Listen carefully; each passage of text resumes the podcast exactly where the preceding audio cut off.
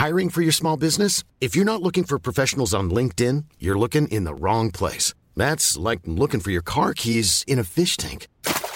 LinkedIn helps you hire professionals you can't find anywhere else, even those who aren't actively searching for a new job but might be open to the perfect role. In a given month, over 70% of LinkedIn users don't even visit other leading job sites. So start looking in the right place. With LinkedIn, you can hire professionals like a professional. Post your free job on linkedin.com slash people today. Wow. Nice. Yeah. What you're hearing are the sounds of people everywhere putting on Bombas socks, underwear, and t-shirts made from absurdly soft materials that feel like plush clouds. Yeah, that plush. And the best part? For every item you purchase, Bombas donates another to someone facing homelessness. Bombas. Big comfort for everyone. Go to bombas.com slash ACAST and use code ACAST for 20% off your first purchase. That's bombas.com slash ACAST. Code ACAST. There's never been a faster or easier way to start your weight loss journey than with PlushCare. PlushCare accepts most insurance plans and gives you online access to board-certified physicians who can prescribe FDA-approved weight loss medications like Wegovy and Zepbound for those who qualify. Take charge of your health and speak with a board-certified physician about a weight loss plan that's right for you. Get started today at plushcare.com slash weight loss. That's plushcare.com slash weight loss. plushcare.com slash weight loss.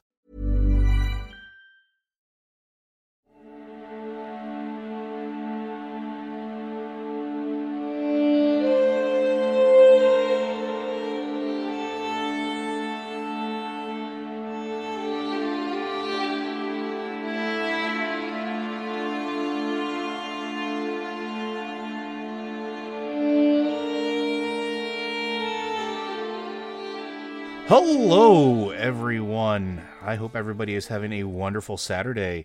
Uh, we are here for another episode of Blizzard Watch Plays. This case, it's D and D again, but an all new world. Matt Rossi has taken a little bit of a break, uh, so he can play again, and we are breaking the eternal DM curse. Which, if you don't know what that is, Google it. It's a thing. Uh, so I will be running a wonderful adventure for our fine fellows uh, from Blizzard Watch, and I'm if you don't know who I am, I'm Joe Perez, sometimes known as Loader. Uh, yeah, and I uh, I like to run these things. So I figure we will start with a quick roundtable so that everybody can introduce who they're playing. Uh, we have a little bit on the site, but I figure, hey, it's your chance to talk about your character. So let's start from the top down. Uh, Deb, who are you playing today? Hi, I'm Deb, also known as Gim. A lot of people refer to me as Gim. That's my main in WoW. Um, I am playing Merzi Dotes, who is a female rock gnome. I have uh, homebrewed, went back into my closet and found my first edition D&D player's handbook and I have Joe and I have resurrected the illusionist. Ooh. Ooh. Um and because we're 5th level, we get to do something else with our characters and I have chosen to become an artificer alchemist. Uh, rock gnomes are known for their tinkering, and I figure an alchemist fits right in there because you tinker with stuff. and maybe it won't blow up quite as much, but we're going to see. That is very, very true. Uh, and let's see. Next on the list, not uh, any sort of uh, least, is Andrew. Andrew, who will you be playing today? I'm playing uh, which his name's supposed to be um, primordial for servant. He is a, a Air Genasi warlock. He is a genie. His uh, by genie code, he must uh, serve anyone who holds his lamp until he grants them a, the the wish. Unfortunately, he has found that he has lost his magic, the the ability to grant a wish, and a lot of the other magic that he's had. So currently, he is uh, in servitude to one of the other uh, players and uh, is unable to grant the wish and is the servant for now. All right. Uh, next on our list is the incomparable Matt Rossi. Matt, who are you playing this time? I am my. Is that all you're going to tell people? That's all that matters. I am. Uh, okay then. Well, I guess Matt is going to be mysterious, and you'll find out a little bit more about Mai as uh, we play through. Uh, and of course, uh, joining us again today is Liz. Liz, who will you be playing? Uh, my name is Ron, and I'm a changeling rogue. Um, I used to be a member of a death cult, but I've recently left it, and I'm trying to li- learn to live like a normal person who's not cultist assassin. And uh, we're gonna see how that goes. Wonderful. Uh, now we will be later on in our adventure. We will have two other folks joining us, and we'll be uh, reprising a, a, a player role at some point in the very near future, probably our next episode. Uh, as will Corey. Uh, so if you were in love with uh, Mischief or uh, Zell's antics from the last game, I'm confident that we will have more antics from them in the future uh, with just uh, probably a new twist. Um, now, for those of you that want to know a little bit more about Otherweald before we get into it, I will just give you a brief synopsis. Otherweald is a game that I created, a game world that I created back in the 90s. it's an amalgamation world. It is something that exists that touches all of the planes of existence in D&D. What this means mechanically is that if it exists as a D&D game setting, it exists in this world and you can play it. Uh, it was created so that players could have as much freedom as possible in what they play uh, and what they do and some of the adventures that they can have therein. One of the other hooks is that the game world is ever evolving. This is not the same game world that I created wow, almost 30 years ago, uh, it has been shaped by player decision parties throughout all the years. Uh, and so, where our timeline is right now, it is year 937. Uh, it is 25 years, roughly, uh, after the events of the last uh, planar cataclysm uh, which the players of the previous party were part and parcel in causing and also solving. Uh, landmass has changed, the world has shifted ever so slightly, uh, and things are ever so different. And that's where today's game starts, is one of those places, a city called Highgate. When the previous party came across Highgate, it was under siege by the undead ogre forces uh, of the big bad. It had raised the city in an attempt to get more undead soldiers. Uh, the players were able to swoop in and sort of save it from being completely destroyed, and then spent the better part of several years rebuilding it from the ground up. Since the time of the Great Cataclysm, those well, former adventurers now have retired uh, to Highgate and have raised it from what was a small port city to one of the major cities and settlements of the free people. Uh, it is essentially your giant amalgamation city where everything can possibly go. And that's where most of our players are going to be starting from today. And we're going to start with Liz. So, Ron has been recently out of the death cult, or how recently would you say that she's she, he, they have been free from the death cult? Um, I think about I think we are talking about three, maybe four months. Yeah, so it's still fairly fresh. Yeah. Now, one of the things that you were telling me about is that your character likes to people watch. Why is that? Uh, well, she's a changeling, and also she's lived in, like, obviously a very restrictive environment. I mean, she's Uh, lived in a very regimented place where she was taught to be like an assassin and taught all of this death cult stuff. She was taught to believe in this death goddess Lilith is like the the only thing in her life and now this a much bigger world and there are all these people and everyone is like has different ideas and there are all these different gods and there's just and she knew about this. She'd been out in the world to like, you know, murder people in the name of her goddess as was well and right or as she once thought was well and right, but this is very different. So she's um yeah, she's she's doing a lot of watching the world and kind of figuring out people. Uh, she's you know pretty observant by nature. That's kind of how she she got by, not necessarily by being you know really strong or really violent, but like by watching and knowing when to when to take her moment. And so she's uh, she's doing a lot of watching. She's trying to figure out how to be in it. To that effect, Ron has taken a job, uh, sort of working as a bartender at probably the premier casino in bar uh, resort type place in Highgate. It's also one of the fancier places uh, in the Freelands. Uh, so this place is called Walters, and it is founded by a retired adventurer uh, and bard who decided that, well, if I can't travel the world and make my own and and go to different stages and play, I'll make my own.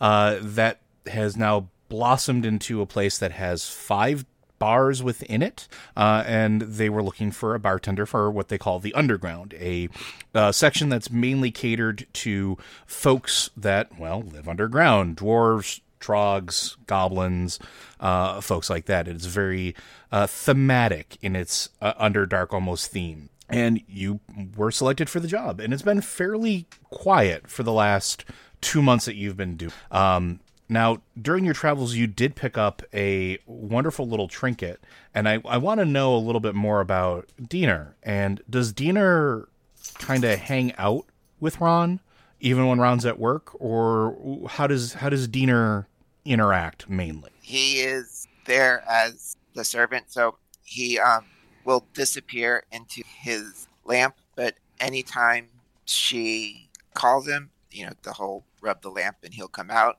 Anytime she asks for help, he would then pop out or do anything uh, she asked.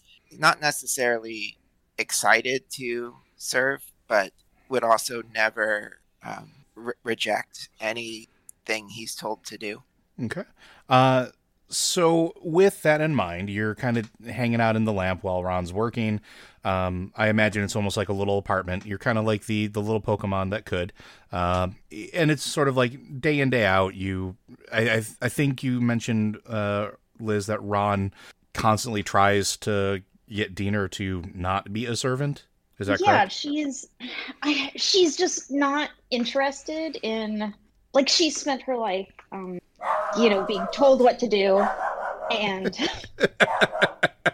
Sorry about that, folks. I've been there, done that. Uh, Rana spent her life being, you know, told what to do when living in this very organized hierarchy. She always had to do as she was told, and she's just not into people not having choice, and she's not really interested in things being handed to her because everything has always come with strings. So she's not into having a servant. She doesn't want a servant. So let's. And- I was gonna say, for the sake of, go ahead. That's like the one like law that he has to follow. So let, let's say, for the sake of argument, periodically throughout the course of the day, uh, you'll accidentally bump the lamp because obviously you keep it on you because you don't want anybody else to get their hands on it and subvert the will of Diener because you know somebody will try, uh, and you don't want to have that happen because you can't bear the idea of uh, subjecting somebody to that sort of o- overt rule again. So periodically, Diener just winds up popping out of the lamp, uh, overhears a request like, "Oh man, I need to get you know more whiskey from the top shelf," and before you can even say anything, Diener will poof, grab it, bring it back. A little bit of bickering here and there, but the interesting thing is nobody in the bar seems to care or mind whenever they see this happen. Uh, and you have a, a series of regular patrons, a, a bunch of older dwarves that look like they used to be uh, miners uh, over at Karak Eight Peaks uh, that have since come to the big city in, in you know for a change of life. Uh, they see Diener pop out of your lamp periodically. A couple of them wave at him with their rosy cheeks and and, and blotted nose, and uh, then wave back to you, and then just go back to drinking. Nobody seems to. Uh, one of the days, let's say today, uh, a, another an odd gentleman walks into the bar. He stands only four feet tall, is definitely human, but there's definitely something very off about him. You can't place what it is. You've seen probably in the four months you or the few months that you've been doing this, thousands of people come and go. You've wandered the city streets, you've seen all manner of humanoids, and it seems like this should be a human, but there's just something just rubbing you the wrong way. Uh, and it is in this moment as as Diener is, you know, basically being your bar back, uh, that you also notice this as well. Uh, his clothes are just a little bit too bright. Uh, his eyes a little too dark. His teeth maybe a little too sharp as he surveys the room and smiles with a large toothy grin. It seems almost predatory. But nobody else seems to to notice or mind. But as he moves through the bar, you notice that people give way. They part almost like a sea breaking upon a rock. They know he's there. They react to his presence, but they don't acknowledge. And he wanders up to the bar and he sits down onto one of the stools, uh, almost perfect height, as he this is a bar built for smaller denizens mainly. And he looks directly at Ron. Ah, hello, my fine barkeep. Might I have some of your wonderful libations today? Certainly. What do you want? Well, I really like wine. What do you have that is robust and fortified? Uh, I suppose Ron will turn around and pick up a couple of bottles to show him. You know, just kind of look through them and grab one or two and just present them. He grabs the, the bottles and actually like sniffs at them, uh, and he chooses the one that it bothers you because you know that this is on the verge of spoiling. It's got that irony, vinegary smell that red wine gets when it's at the end of its life cycle, uh, when it's basically been open for too long, exposed to too much air. And he says, Ah, this, I'll take the whole bottle. And he throws a platinum piece on bar. And you know that, this is a hundred times more than what it's worth. Um, that's awfully spendy. You could get a lot more than this for that kind of coin, but I'll be like collecting change from wherever. Oh, no, no, no, no. You, you keep the rest. I'm always happy to make my patronage, well, lucrative for those that deign to serve me. And he smiles with this huge, awful grin again. And the conversation goes like that for a while. Every every time you you know go and handle some other patrons and come back. It's almost like he's staring through you. Now diener you you haven't gone back in your bottle yet uh, and i want you to make me a perception check please. Okay. You definitely get the feeling with that roll. You don't know exactly what it is but he's not from here. And when i say here i mean this plane of existence. He's got sort of this this almost bitter scent about him. You've you've encountered something like this before, but you can't quite put your finger. on Can I cast guidance on Ron? Just as Oh, a precaution? Absolutely. Okay. So if she makes a has to make a saving throw, she gets a plus D four. Okay. Uh, and he it's he notices and you can see like his gaze, his eyes dart to you as you cast it, and he smiles even larger, almost as if his face and flesh can barely contain his smile, and he just tips his hat to you. And you notice that it is a fine top hat uh, with a zebra stripe brand, band around it. Uh, and he places it down on the table with his slicks back his hair, and he looks back and calls both of you over. I like you here. A little extra present for being such gracious hosts. And There's out of his hat, he tips it over and he pulls it out before you can even say anything and places two golden tickets onto the bar with your names written on. I'm on. this, this is really unnecessary. Oh, I assure you it is perfectly necessary. I'm only in town for a short while. You see, I'm part of a traveling show. And, well, if I didn't peddle my wares to those that were gracious enough to host me, then what kind of entertainer would I be? All you need to do, as soon as the sun is down, is rip those tickets. And you'll be granted audience to the greatest show in all of the verse. And he smiles and downs the rest of the bottle and stands up, straightens his jacket, his shirt, doffs his hat, and as soon as he places it on his head, you blink and he's gone. Nobody else seems to react to this at all. How does That was not normal. I don't I don't think that was normal. I think I've seen him before, or something like him, but I can't remember where in all my travels. Well, I can say I've never met anyone quite like that.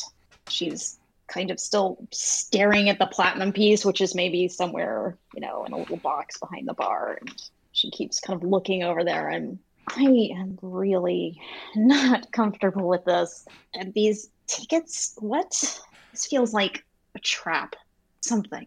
And as you look at the ticket, it does it has your name finally engraved on what looks like a almost impossibly thin gold leaf, which you both know normally would tear inside of your hands, but it it, it feels sturdy enough, almost as if it was parchment paper.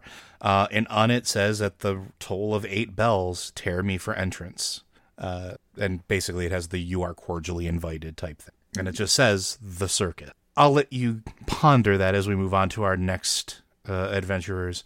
Uh, we're gonna move to uh, Mersey or Maisie, Marzi. How do you want it? How does that pronounce Mersey. it? Mersey. Mersey. So Mersey is an odd gnome, uh, even by gnome standards. Uh, a rock gnome wizard, but I am all of three feet tall. Come You are- on. well, you're the right height, but you your tinkering is definitely odd compared to the rest. You've been showing an increase in interest in alchemy as of late, uh, and you've come to Highgate to study under Mistress Asha, uh, the only tiefling druid in the entirety of the land. Uh, she holds a, basically a, a, an arboreal college here within Highgate, uh, teaching about all sorts of alchemy and extraplanar uh, caretaking of plants. Uh, and her garden, which is essentially a gigantic greenhouse in the middle of the living ward uh, here in Highgate, uh, is just full of creatures and plants and things that even you have never even heard about in books. Uh, she's a kind person uh, who her sharp angles and severity of face are are sort of off put by the unkempt nature of her clothing. Uh, she is sort of the stereotypical druid in the way of she doesn't really take care of her appearance because she care. It's not really what's important to her. Uh, and her companion Bowser. Uh, a gigantic grizzly bear uh, who has been awakened uh, helps teach your class. It is during this that every time you blow yourself up just a little bit, uh, she seems quite content and happy with you. Uh, in so much as giving you even personal attention after hours to help fuel your unending questions. So one of your classes is coming to an end here, uh, and, and what would Mersey be doing? Uh, let's say after one of your normal classes. Well, in this particular case, we had a little accident. Okay, what type of accident did you have? Tell tell us about it. Uh, well, well, I mean, I take it kind of as a personal challenge. Um, don't mix this with that, um, because it'll explode. Okay, so you have learned uh, a certain That- that- couple chemicals that are volatile. Uh, well, that that that when she says "don't mix this with that," it'll explode. That she really does mean "don't mix this with that" because it'll explode. Um, the hair will grow back on the left side of my face, um, and but the, but the problem is that I broke my glasses. Um, so I got to figure out how to fix my glasses. and Asha sort of laughs a little bit as she dismisses the rest of the class. Uh, she kind of walks over and, and pats you on the shoulder, and she's like, "It's it's okay. Uh, don't worry about it. I'm certain we have another pair of glasses or or something that we can give you. Um, I'll go take a look out, out back and, and see if we have anything here." Uh, and she rushes, just kind of brushes everybody outside and and clears the room out. Uh, and Bowser just looks at you very severely and shakes his head and just goes, "You you are very loud." I'm sorry. But there's so much to learn, and I just want to learn it all. And look, that one's red, and that one's blue, and that one over there matches the color of my hair. And I, I mean, there's just all this stuff to do, and and mixing stuff is like tinkering. Do you want to see my music box? I think I will pass on that. Thank you. I will go check on the mistress. You remain. We will return. And he sort of chuck. You can hear him chuckling to himself as he turns around and and walks out of uh, the little greenhouse area that is your class. Uh, and you're you're there, kind of messing with your chemicals and your concoctions and your mixtures for uh, maybe a quarter of an hour or so uh, until you hear the door open and close again. Uh, and you see walking through not Asha uh, or or not any of the other students and, and not Bowser, uh, but a gentleman wearing a odd colored suit with tails dragging behind him, uh, a weird top hat, uh, and he appears to be a goblin of some type, uh, except his skin's a little too pastel. Uh, and he just walks around grinning ear to ear, looking at all of the different plants. Uh, you see him walk over to one of the ones that very clearly is marked "Do not touch. Your hand will be eaten." And he goes to move to touch the plant. What do you do? Don't touch that! And he sort of looks at you. Well, why ever would I not? He just wants attention. I'm going to jump down off my chair, which you have to understand. They don't make gnome sized chairs because then I can't see over the top of the table. So I have to have a chair that has a ladder that I have to climb up the ladder and then I have to jump down onto the floor. Um, and so then I go running over and I go running. Don't touch that! And I'm going to whip out the red wand and I'm going to smack him on the hand with it. Ow! That that was rude. No, it's not rude. I'm saving your hand. It tried to eat Tubi. What is a tubi? Oh, Tubi! Tubi, come here. What what is? Explain to the listeners at home what tubi is. So, fluttering over uh, across the top of the greenhouse, you see this whelpling. At least that's sort of what it looks like. And it comes and it lands on my shoulders. Now, normally a whelpling would be probably about the size of um, I don't know. Large cat, probably. Yeah, a large cat. Yeah. Tubi's not that big. Tubi's about the size of a guinea pig. So does does Tubi have you given Tubi the ability to speak yet or no? Tubi t- cannot speak. Tubi belches. Okay, so as Tubi sort of flutters over to you and lands on your shoulder, nuzzles you a little bit, and just a little little tiny puff of uh, chemical flame sort of comes out of its mouth, uh, and Tubi looks at the goblin with a uh, quizzical uh, look and just kind of looks back at you like, "Should I eat it? I eat this?" No, no, he's he's not. It, it give you indigestion, and you know, remember the last time it took us two weeks to figure that out. So, um, no, I will. I have a Tubi, and I'm not afraid to use it. Don't touch the plant. And he, the goblin starts laughing, and the, the sound of it almost sounds like nails on a chalkboard to you. Uh, it, it just goes straight through you. Uh, and he's like, "Ah, yes, I, I understand. I won't, uh, I won't upset you. But if I may show you a trick." And he reaches out his hand and he he makes a gesture of you know calm to you, and he holds out his hand to the plant. And at first, you think the plant is going to like snap down on him, but it's almost as if the plant is smelling the air around his hand. And then it starts to purr and it rests its bulbous head uh, upon his hand and almost nuzzles it like a cat. These things are wildly misunderstood. They're just require the right touch. Holy smokestack, Crivens. But that is not why I'm here. And he sort of pats the plant and it, it retracts in and sort of almost like goes into itself, like curling up like it's going to take a nap. I'm here because I require materials for potions. Oh, okay. I need. And he gives like this long list of plants that you're relatively confident that are here in the shop. Uh, that that you could probably get and you know help him out with. Uh, you're not sure where Mr. Asha is. Usually she handles the transactions, but you think you can handle it. Do you, I feel like what's his name? Um, oh man, from Blazing Saddles, the guy who uh, here take a message, and he spends the whole message trying to find a piece of paper and a pencil. yeah, kind of. I've got this jacket on for listeners at home. I wear this denim jacket, and it's covered with pockets, both inside the front, outside the front, and inside the front, and that's where all my stuff is. But I don't seem to have a, a piece of paper or a pencil. Oh, and he, he just hands you like this little tiny scroll. He's like, "Oh, don't worry about it. I have it all written down." Um, and he hands it to you, and it's very small, and you can unroll it, and it's got a list of about twenty different plants on it uh, that you can go through and, and try to get your hands on. So, do you do you actually try I to complete the list? Do this for you. Do you need it right now? Oh yes, no, but with with all haste would be absolutely wonderful. I have Okay. a I have a show that I must prepare for tonight. You sit over here at the chair. Um, you can sit at my chair. You just have to climb up. Um, and I'll I'll do my best to collect this. Oh, why? Thank you. You're so gracious.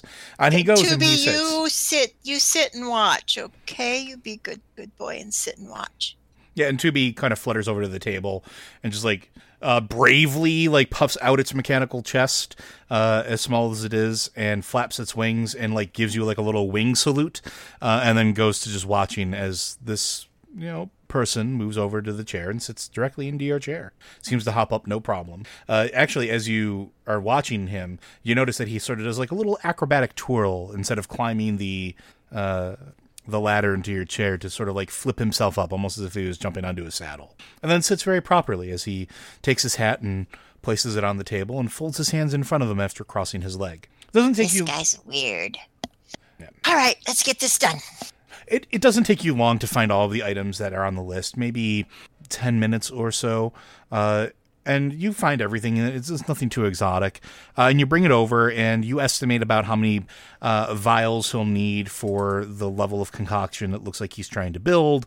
Uh, and you bring it all over into a nice nice little crate uh, with the plants all tucked away in nice little traveling pots uh, in case he wishes to keep them fresh uh, a bunch of the, the little almost like canopic style glass jars uh, for the actual uh, mixtures or tinctures, whatever he's making with them. Uh, and you put it down. Oh, you've done marvelous. Thank you. Thank you. How much do I owe you? Uh, You estimate the contents that he requested is probably no more than 50, 60 gold, give or take. oh, okay, because I wouldn't know. she does all the work. I just I'm just trying to learn. Uh, so you, you tell him, and he places a, a pretty sizable sack of coin down. Uh, you look, you'd open it up, and it's probably a good 200 gold in there. Um, this is a little much. Oh, nonsense. It's only money. Uh, consider it a tip for your prompt service. You're saving me quite a headache. Oh, yes, only money. I'm a traveling performer. We we travel all of the planes and entertain for all of creation. It is fantastic. Money sort of becomes uh, meaningless after a while. Uh, and he sort of like stares off into the distance a little bit. But you've been most helpful. I appreciate it. Uh, as a Okay. special as a special gift uh, for you personally, and he reaches into uh, the inside of his hat and pulls out a little golden ticket with your name uh, etched into it. You never told me Wait a your name. minute. Wait a minute. I never told you who I was. This is even spelled right. Oh yeah, the the small tubular one told me. And you look over at Small. Tubi, and Tubi kind of like ducks its head and like almost like an apologetic look, You and I are going to have to have a conversation later. and it just and hides under its wing. But if you wish to see our show, we're we're only here for this evening, and well, the ticket will give you entry into our wonderful, wonderful uh, show of delightfulness. Uh, all you have to do is rip the ticket at the uh, appropriate hour, and well, you and your small companion here will simply appear in our stands. It'll be fantastic. Okay. But I must go. I have so much more to do before this evening. Thank you so much. And he hops down from the chair, no problem. And you turn around for a second to take a look at Tubi and sort of scold him, uh, scold them a little bit more. And as you turn around, you notice that he's gone. The door never opened or closed. You didn't hear it this time. The bell did not ring, and he's gone. You know, the last time we had this happen, this was followed by those six bugbears. And and Tubi looks at you and makes a stamping of uh, five times with his feet. Oh, there were only five? Well, when you're my size, all the legs look the same. And now we will fade to black on that one for a little bit, and we're going to move over to May. Uh, so May is coming to Highgate because, well, it's just a place to go. It's another exploration to have, another place to visit. Uh, you're on what's called the Champions Road, which leads into the main uh, lands gate of the city, uh, and there's it's a wide road, uh, almost highway esque in its its length and, and breadth. Uh, it's paved. uh, complete with a beautiful stone that looks like it hasn't been worn down by time.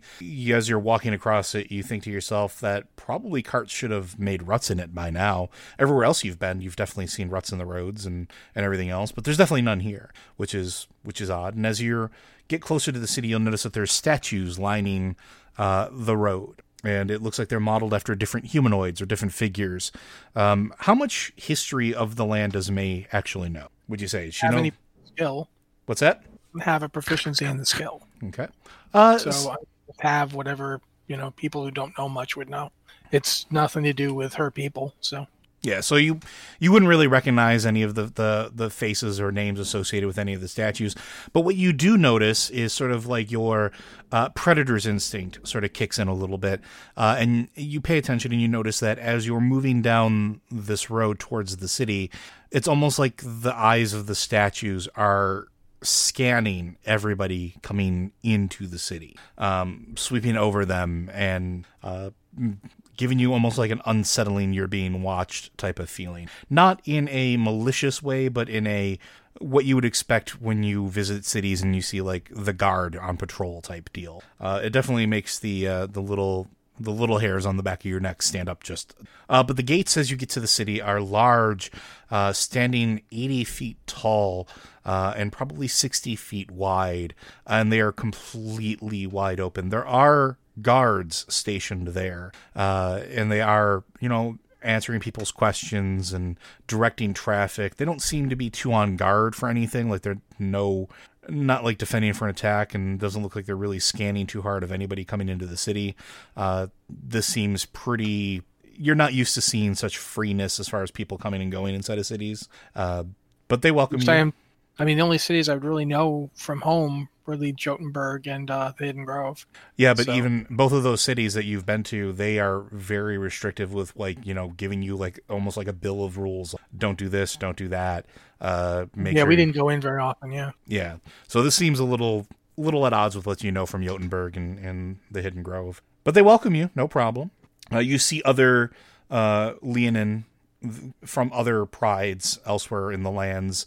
Uh, here and there, you see uh, Tabaxi, you see uh, other various humanoids, uh, and everybody seems to just kind of be going to either market or coming to the city for what looks like almost like touristy type thing. Uh, and as you're moving to the city, you're greeted with what they call Founders Row, uh, and it's a giant plaza, and at the center of it is a uh, massive fountain, uh, water fixture type thing that has the uh, six heroes that freed the Freelands uh, back in you know 25 years ago uh, etched around the fountain uh, and from their hands flow the water. And it's it's really ostentatious and over the top uh, and at the plaque at the bottom it just you know reads paid for by Walter. That's that's all it says at the bottom.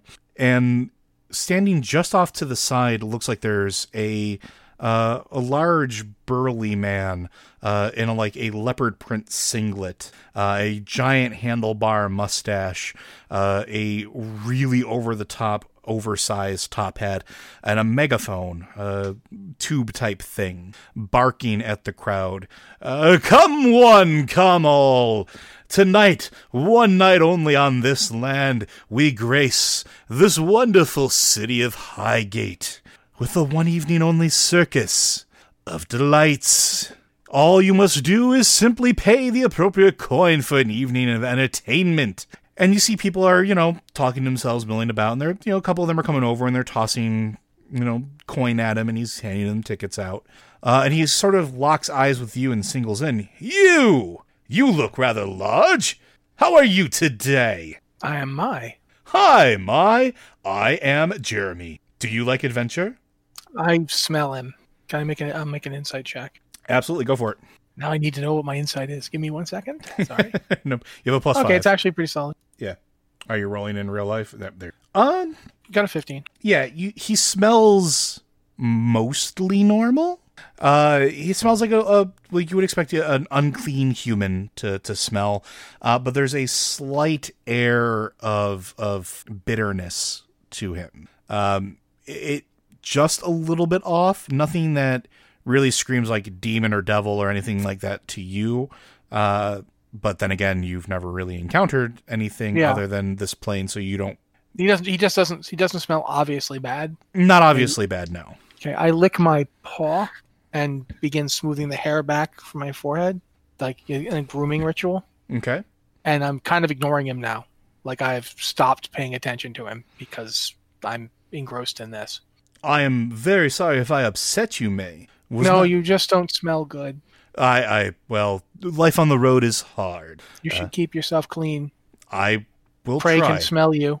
well, I don't really If have to worry too much about prey. If you're downwind, that's not a problem. But if you're upwind, it can be a problem. And he seems to pause and he thinks about that for a moment. He puts his hand to his, his chin and he strokes it. That is good advice. I will attempt to thank you. May I repay the favor? I smell fine. You do, but uh, I would. I like look. to- I now look really kind of insulted that he said that. Like that he asked if he could return the favor. Like I groom myself every day. No, perhaps I am not clear. I wish to express gratitude towards you. And he hands out a ticket to you, free, for giving What such is- good advice. What is this?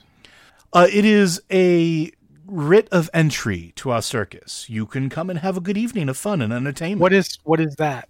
Does May not know what a circus is? Uh, why would you know what a circus is? They don't have circuses. the Giants don't have, throw a ton of circuses. My client, if they did, my client would be avoiding them anyway. I don't think I would. Do they have circuses in Hidden Grove? Uh, yeah, they do. Okay, then I might know what one is. Let me make an, an int check. Sure. Would that be just straight up int check, or would it be like an int or invest like investigation or insight or what? What would that be? Uh, you know what? We're going to go ahead and say that this would be a not an int check. We'll say a wisdom check. We'll see if you remember the item. So just a straight plus two. No, I have no idea what he's talking about. Okay. Yeah. And He can see the confusion on your face, and he he hops down and he puts the uh the cone down on where the the box that he was standing on. He's like, I see it in your face. You don't understand what a circus is. It is an entertainment for people. And he starts doing like a, a series of tricks, like acrobatics and and things like that. And he, as he's explaining, like you know, feats of strength, and uh, he lifts up a couple people in his hands uh, and and holds them up high, and they're they're giggling and laughing, and the crowd is cheering. Uh, it is entertainment uh, with delights uh, and feats of adventure from the safety of the stands. Uh, perhaps it is something you should experience. Uh, please, if you decide to join us this evening, it is on me. And he hands you the ticket, and it May can read, correct? But if oh yeah, she can read. If this is on you, why am I holding it? Now it's on me. I don't understand.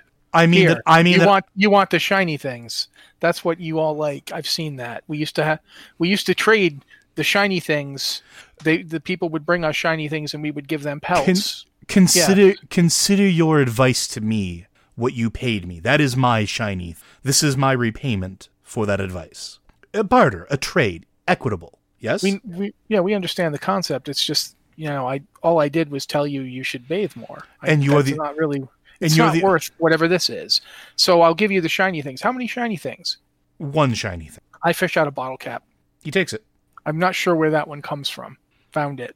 Well, it is very shiny, and I will add it with the rest. Thank you. But please, if t- this evening, join us, entertain, uh, and be entertained. Consider it, and I hope to see you again. And he goes back to basically standing on top of the little soapbox, and he starts barking. And Is there anybody like walking close to me at the moment? Yeah, Like any- tons of people. Okay.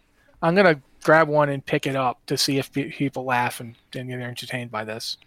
Uh, you know what? Roll me just a straight d20. Let's just see. Let's see what. Let's leave it up to fate and see what happens here. Uh, you wind up picking up a rather severe-looking man, uh, in a what looks like a finely tailored suit. Uh, and he's like, "What? No, I no. What are you doing?" This is supposed to be entertaining. And He you can did s- it. and you can see like the crowd is laughing uh like pretty like the ones that are seeing it and noticing what's going on they are they think it's hilarious Are you not entertained? no please put me down put me down Okay, I put him down. and he, i never Okay, you, now you have though, right? cat people. I can do it and he, again if you want. and he just like as you say that his eyes get wide he turns around and he just runs off He didn't seem entertained. and people are just still laughing So So since, since no one's explaining that to me, I walk off trying to find a place to sleep because I don't currently have any lodgings in this place. Yeah, uh, and you ask a few places, and uh, you can actually get directed to uh, Walters over down by the uh, the middle by where the main sky dock is. It looks like there's a, a large hotel and, and casino resort type area. I, I probably had to take a sky sky travel to get here or a boat of some kind. no, you you walked in off the main road. No, I'm but I meant to this continent because it's not the same continent, right? You would have taken a boat. Yeah. Yeah. Okay. So I do know the ports that I understand now. Yeah, port, So, ports is a concept you would definitely. Jotunberg has a port. yeah, that probably would have been how I got out of there. Okay. Yeah. All right. I'll head there. Okay. Uh, yeah, and it's it's definitely way more ostentatious than you're used to. There's a lot of decoration, and it's it's very over the top. You've been to a few human cities uh, in your travels across this continent. Uh, this is definitely one of the fancier ones. Um, you didn't get to go to the super fancy one up north because they turned you away at the border and didn't quite want you there. They said something about your kind doesn't belong here. Uh, so you just turned around and went south, and that's how you wound up here at, at Highgate. Um, but you walk into uh, Walters, and uh, it's a rather large building, probably the largest all around it. Uh, think of it almost like one of those corner buildings that looks, it's like triangular. Uh, it goes off to the sides at that severe angle and then loops back around.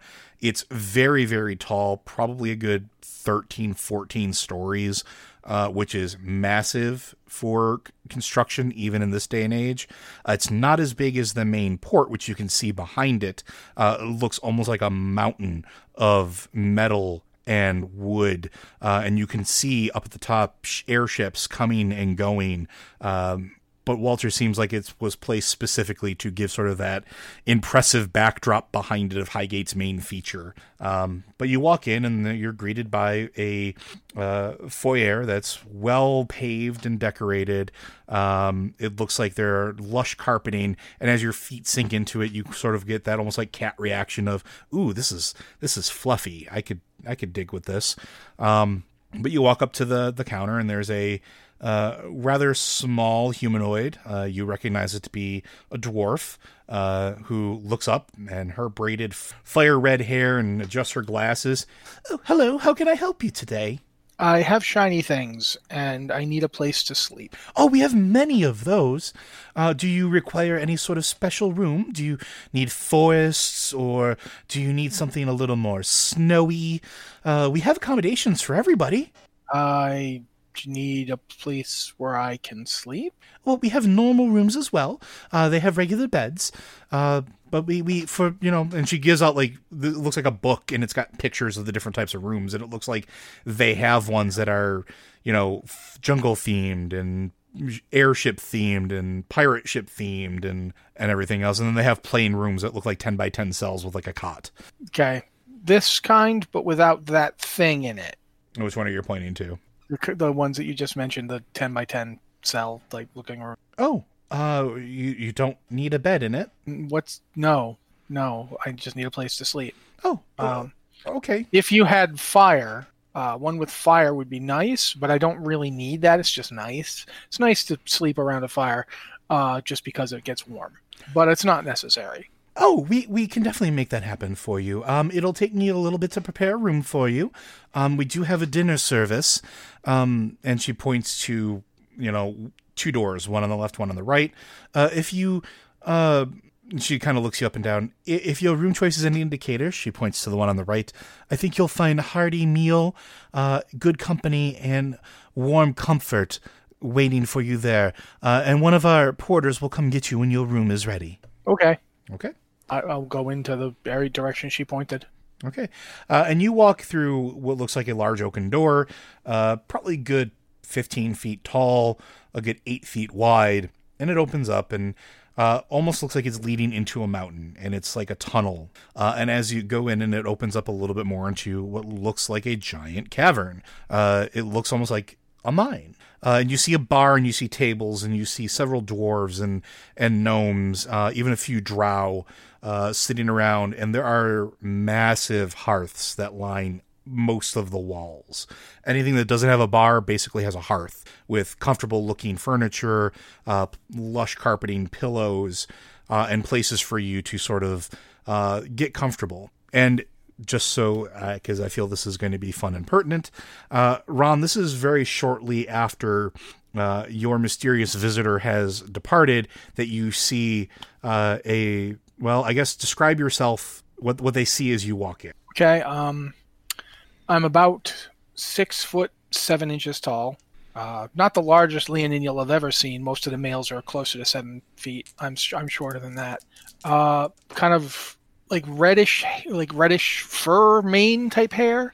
Uh, it covers like the top of my head, and the, like I have sideburns of it.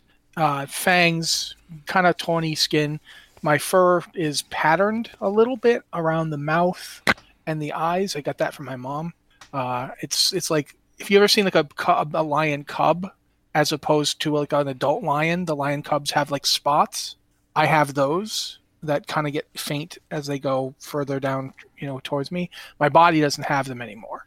I used to have them all over, but I don't have them anymore. I'm wearing kind of like a a breastplate and like greaves and and and bracers that are all made of like the same kind of metal. It's kind of a it's a shiny metal. You think it might be bronze. You're not 100%. It might be it might be you know some other metal that you don't know. Uh, but th- I'm just pretty much what I'm wearing for armor. I have a gigantic scythe strapped across my back with the blade towards my feet. I have to take it off to sit down. So like I take it off and plop it down uh, in front of me, and I sit down. I kind of curl up in a chair when I sit down. Like Yeah. I don't I don't sit normally. I, I kind of fold myself around into it so that like, like I'm sort of. If you've ever seen a cat, you know, getting comfortable at someplace, that's kind of what I do. If there's a cushion in the seat, I kind of like claw at it a little first. You Uh, do a little bit I of the kneading. yeah, but then I sit down, um, and I'm just kind of like looking around, um, pretty pretty blatantly looking around. Like I'm not trying to restrain it. I'm not hiding that I am surveilling the room, going, "Ooh, ooh there's that, there's that." Never seen one of those. Um, that's basically it, though. Uh, so you, yeah, you definitely take a look around. You don't notice anything uh, too extraordinary as far as the patrons go. Um, you do catch a whiff of that same odd scent that you caught from the person you spoke with at the gate. Yeah, I'll, t- I'll take out that ticket thing and start looking at it. And I'm not again. I'm looking at it pretty blatantly. I'm like, I'll sniff it a couple times and like put it down, and then I actually like reach out and kind of like a couple times with my claws. Like I'm kind of like touching it and pulling back, touching it, pulling back. Yeah. When nothing happens, I like I move it a little, and if nothing happens, then I kind of just stare at it, and then I just like So make me a Yeah. perception check, and we're gonna we're gonna see if we can how you zero in on this. Your perception's a plus five, good one. Making a perception check. Uh, Rossi is. 23. Yeah, 23. So as you put the ticket down, uh, you still smell that scent, and it's it's not as strong as when you have the ticket up by your face. But you turn your head and you look over at the bar, and you see um, uh, how does how does Ron present right now? What, what does the humanoid appears? I think Ron presents usually she is not a changeling on her outward appearance. She's a halfling with brown curly hair that's tied back in some way, and you know, a kind of cheerful, harmless demeanor. And she's wearing kind of a cute little red dress. Uh, so you see that, and then you see uh, a blue-skinned uh, humanoid figure standing beside her, and they're both looking in their hands at the same type of ticket you have, but they look confused and slightly off-put. They don't even seem to notice you. Okay. Uh, I will get up and walk over towards them then. All right. Uh, you two, as you're talking about, you know, the wrongness of the person you just interacted with, uh, a Leonin female walks over to and just kind of like stands at the bar staring at you. Uh, Ron will put on kind of her helpful, friendly, kind of bartender face. Can I can I help you? Do you need something? A bad smelling person gave me one of those, and I pointed the ticket. Uh, uh, But then when I picked no. up, when I lifted up a man on the street, he didn't find it funny. Um, no, based on what I know, I don't think a person being randomly lifted on the But that's what he said it find was for. He said it was to go to the circus and watch people get lifted up because apparently that's entertaining. Um, Ron has probably also never been to a circus, so she only knows this sort of by. I would say Ron knows what a General circus is. You've you've you've Yeah, traveled he enough. You know what it is. Yeah. She knows what it is, but I don't think she's into one. Like going to things for entertainment is not something she's ever had the opportunity to do. So, um, yes, I suppose that could be entertaining as part of an act or a show, but I, it seems it might be a little rude to pick someone up just on the street. Then why did they laugh? I don't. I, why would I want to go to this thing? And why did he give me one of those things? And why do they smell bad? And why do you have one? Uh, um, I kind of look at Dinar and kind of look back at uh, May, and I'm a little unusual situations could throw Ron because she doesn't have enough kind of life experience to know how to roll with normal social interactions. This is a normal social interaction. Um, I think well, I, I think very- Dean, Dean Dinar probably has more experience with social interaction. and Has probably been trying to help you with that a little bit. I think. Um, what I'm certain that he knows circuses and all, but this kind of circus is there something at all he would know about this? Well, why don't you go ahead and make me a history check, please? And I'm going to give you advantage because you have actually traveled outside of this plane of existence. Okay, that's a 23. You rolled Actually- for those for those of you at home, double 19s. uh you you remember hearing a tale as one of your other masters once said uh, that there was a interplanar circus that invite only. It wasn't something you could purchase your way into. He even at one point tried to get you to use your magic to produce an invitation for him. But when you tried to complete the task, despite the fact that your magic uh, succeeded, there was almost like a feedback loop. Uh, and it is actually what wound up killing that master. Uh, and, you know, forcing you to wait for the next one to pick up your lamp. Um, it's an odd thing, but it the stories that he would talk about was this it was a pocket plane, uh, a place that existed outside of the normal flow of the cosmology, uh, and existed purely for entertainment purposes for quite literally the entire multiverse. And I assume I relay that story to them. Well, you tell me, do you relay that story to them? Oh, if I knew that, then yes, I would definitely tell Ron what I had heard. Okay. Now, just to sort of bring everything together, um, as you were telling this story, uh, Marzi, you have had quite a day. You've blown yourself up. Um, you haven't been able to find your glasses, and it's late. You're hungry. You're thirsty. So you're going to go to the one place that you feel comfortable because nobody ever questions you. They let you be. Uh, you can actually tinker there. Nobody seems to care. Uh, as a matter of fact, you've blown stuff up there and they haven't kicked you out. So it's your, probably your favorite place in the entirety of the city. Um, you wind up going to Walters to the underground grotto, uh, where you walk in roughly at the time that Dinar is explaining this particular thing, and you're still holding that golden ticket in your hand, and Tubi is trying to convey to you that it's sorry as you're walking in. And you see a giant Leonin woman talking to a halfling, talking to that you know is Ron. You've interacted with Ron before. Uh, Ron is very kind to you, uh, and you know Dinar. Dinar is also very kind to you, and they often clean up your messes and sort of like almost treat you familiarly. Um, so you're comfortable around them, and you see them talking to this rather impressive looking feline humanoid, and you notice in their hands they all have a golden ticket just like you. I'm going to walk up to Ron and tug on uh, Ron's coat. And uh, I'll look down and oh, hello, Marzi. Do you do you need anything? You got one of these too, huh? Um, yes, it was kind of unusual. A gentleman just came up and decided to give them to us. I don't know whether I want to go, but there might be explosions. Hey, these are rare. I couldn't. Are eat them. explosions considered to be Before. are explosions considered to be entertaining? Oh, hello. You're pretty. Yes, I am. I'm Marzi. This is Tubi. I am I. And you see, like, on her shoulder is a little mechanical, almost like dragon whelpling, about the size of a guinea pig. And as she says, This is Tubi, it holds out its wing like it's trying to shake your hand. I will. Do, do I know that custom? Yes. I probably are- know that. Custom. You know that custom. I put my hand like fist into palm and bow slightly as like an acknowledgement, but I don't touch it. Oh, Tubi, Tubi looks at its its wing and then tries to mimic the gesture and falls off of Marzi's shoulder into her hands. Greetings, small thing. It coos as it's sort of being held in, in Marzi's hand. I am correct that this is not made of meat, correct? This is correct. It is not made of meat. You would be delicious if you were made of meat. And I would be sad because you would probably be smack trying to sneak eat it. No, I don't. I don't eat things just because they're delicious. I know that. What I know not to eat things now.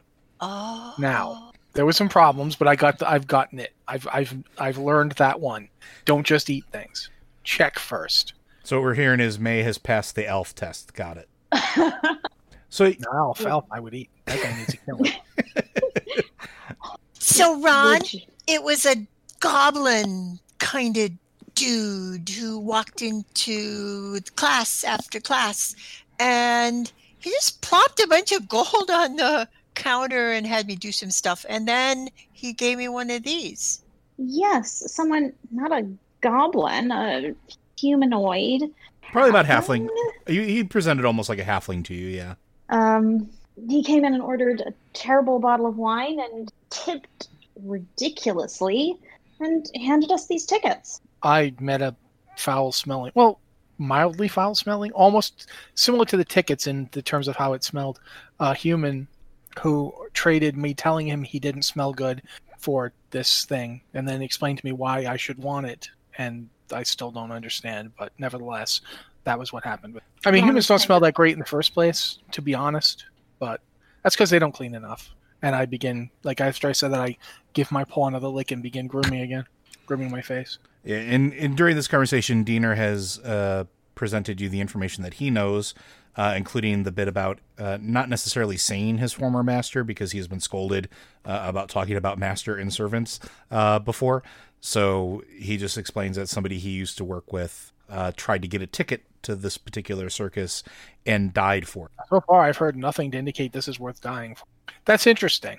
but why are they giving us tickets with our names on them Is my name on this thing? Oh yeah, you look at it now, and this is the first time you noticed your full name, including the I, epitaphs. Lou? Yeah, The whole thing. Hmm. perfectly perfectly spelled, perfectly uh, punctuated is on the ticket. Most of most outsiders don't get the apostrophe in the. In, And you also remember you never gave him your name. I know that. Yes, they. I did not tell this person who I was. That's fascinating. We should almost certainly go now, so that when they attempt to kill us, we can kill them. They're going to attempt to kill us. uh I mean, I could be wrong. I mean, I was wrong about that. You know, that person who was um, handing out potion bottles filled with a red liquid. Uh, he wasn't trying to kill me. You know, sometimes they're not. And it's All about- you can do is apologize. Sometimes to their families. And uh, at this point, one of the uh, the old dwarves at the end of the bar, Carter like picks his head off the bar.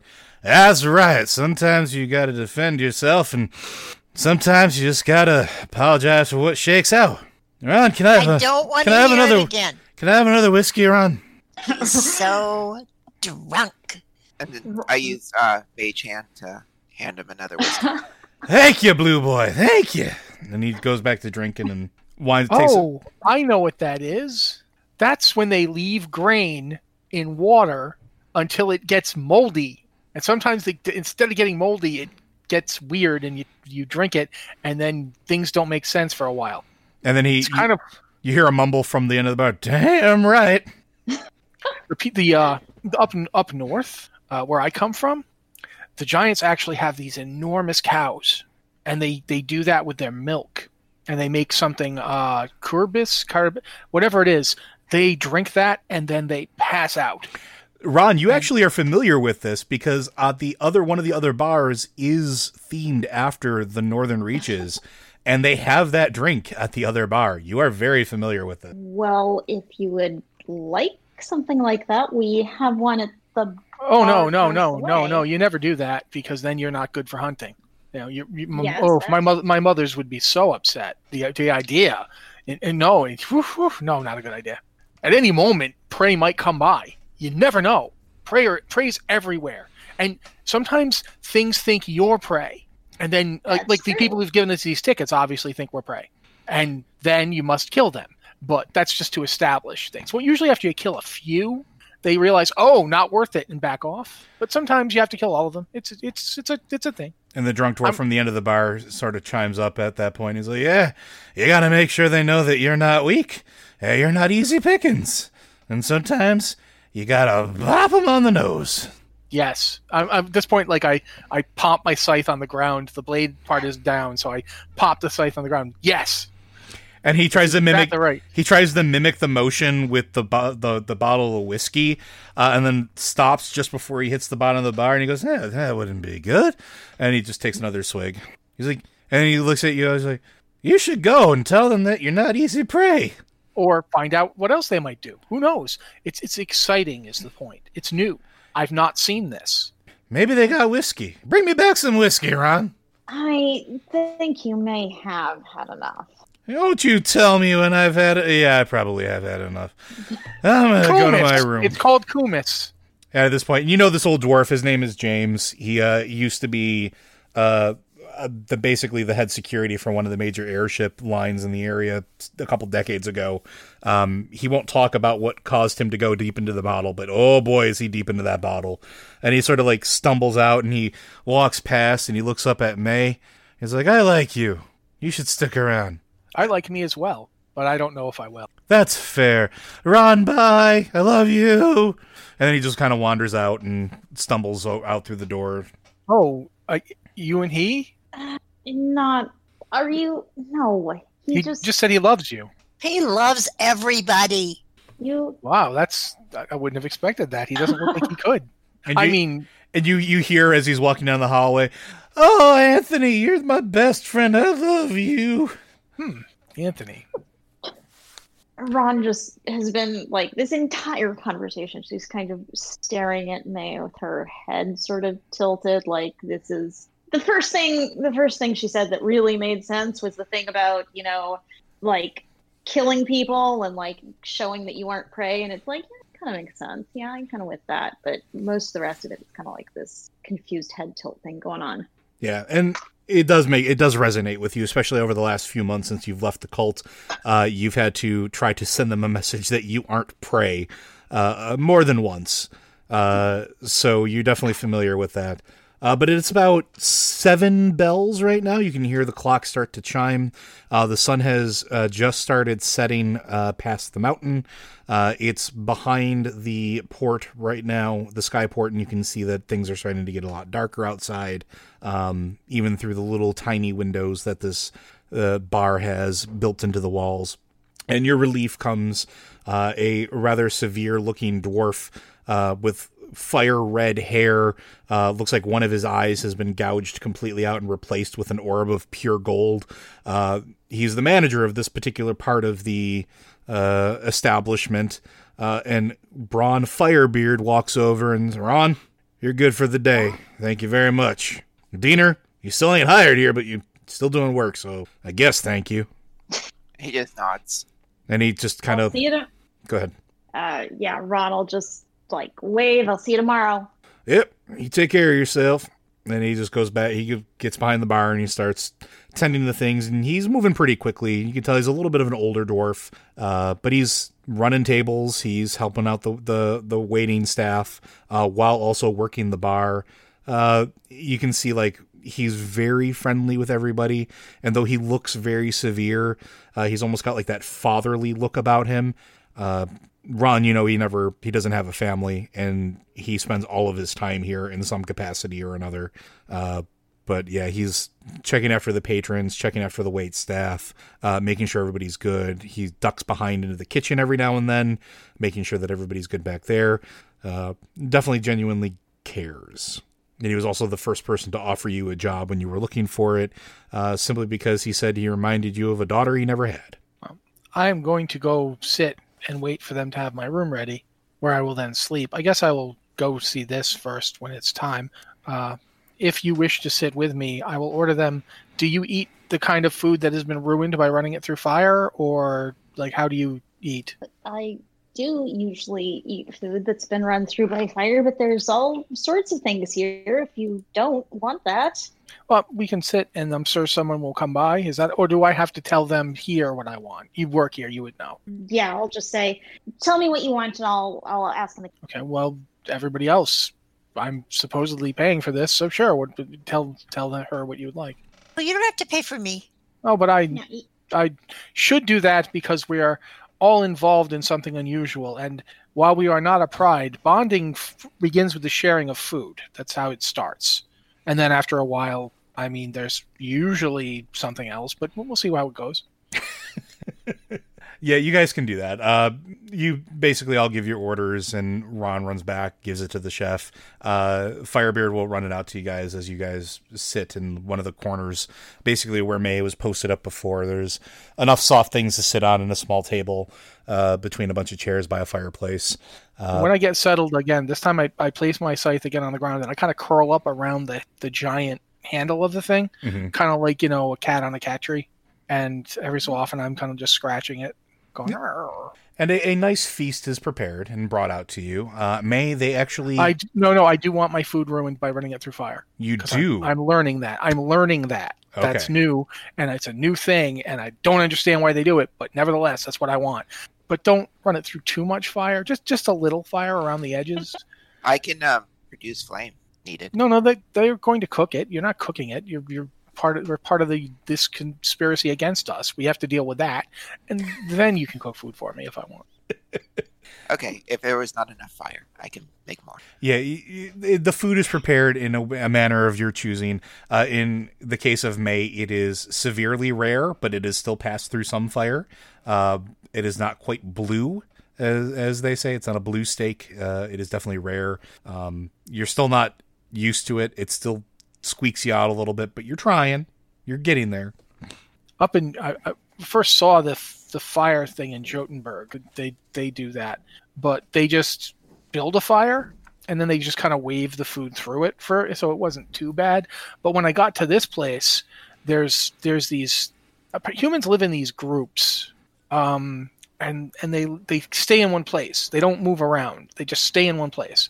So I came upon a village. I don't remember its name, but it was fairly close to the place where I first came to this continent. And they first they ran away from me, and one of them attacked me with a pitchfork. After we got that dealt with, um, I didn't kill him because he was very old. Uh, I explained to them that I didn't had no interest in harming them. I was just looking to purchase something to eat for the road, or I would have to hunt for myself, which I'm totally okay with. But they seem to keep all the animals in pens, and I've learned that you don't. Those aren't.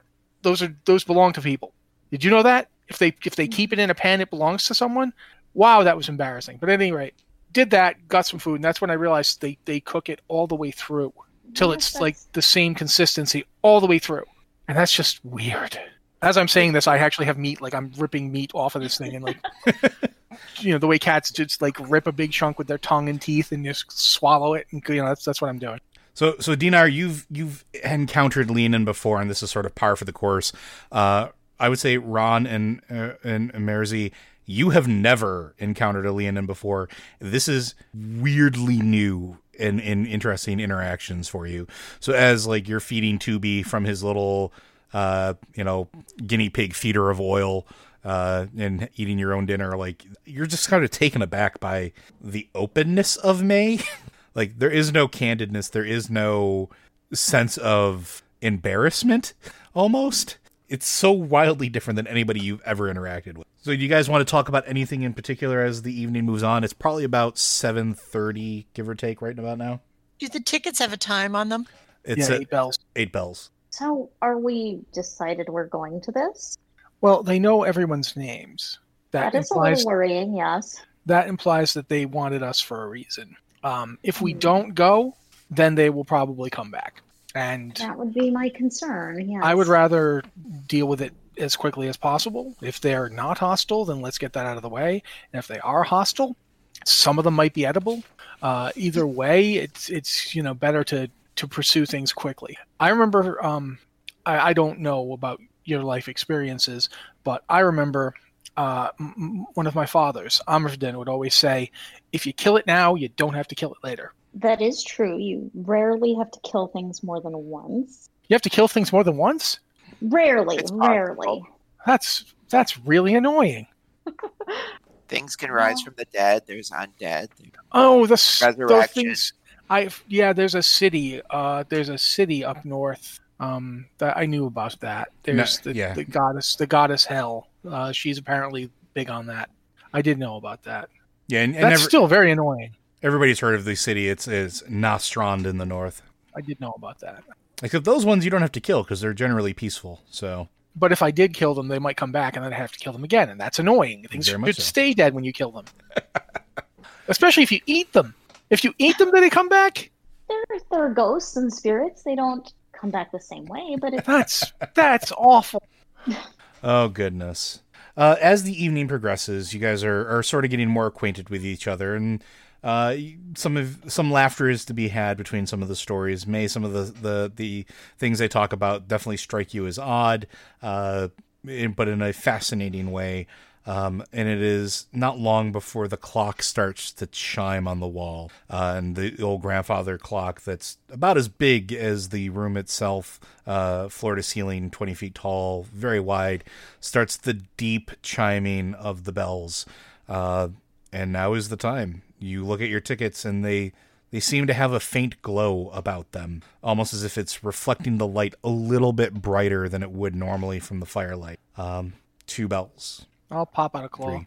Okay. and drag the claw across the top of the envelope of the ticket. Okay.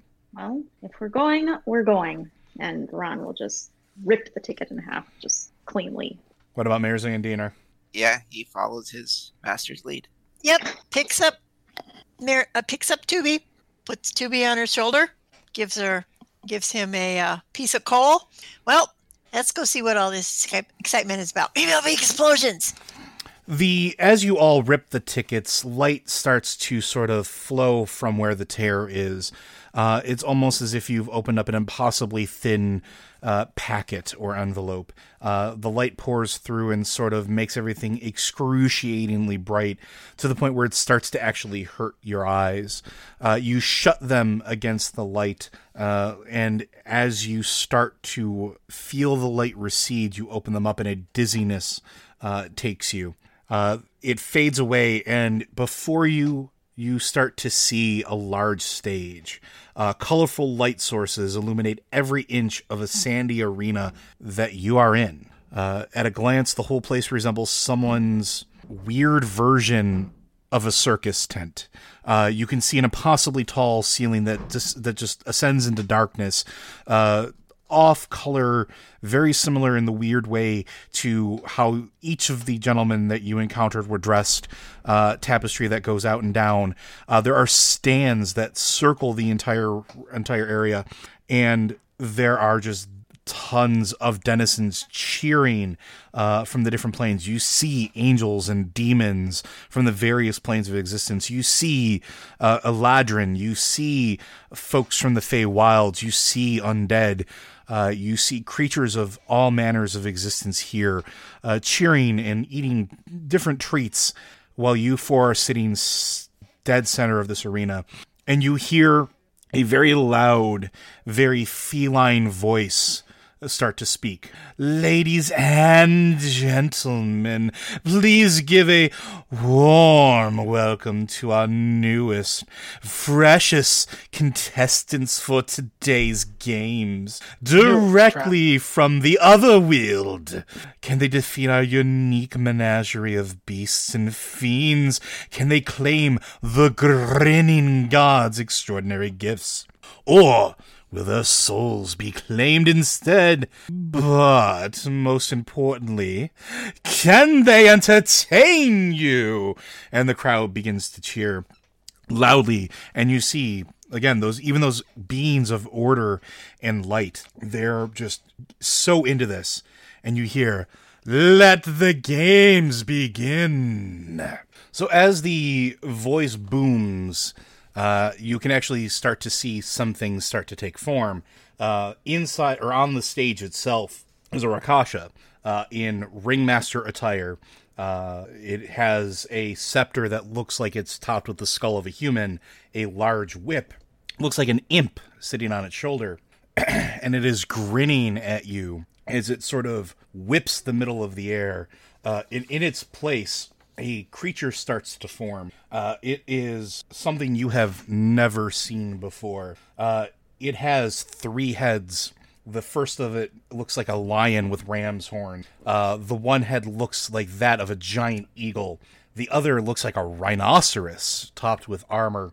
its body has two clawed feet at the front of it uh, that end in severe reptile like talons. Upon its back are giant leathery wings. Uh, reminiscent of that of a bat, and its end of its body terminates into what looks like a giant snake. Uh, and I don't just mean like a snake's tail. Instead of a tail tip, it has what looks like a viper's head uh, at the very end of its tail. And you hear that same feline voice uh, shout out, Ah, yes, our favorite pet, Lucy. Please entertain us. And I'm going to need everybody to roll some initiative. Boy, this is this is totally fine.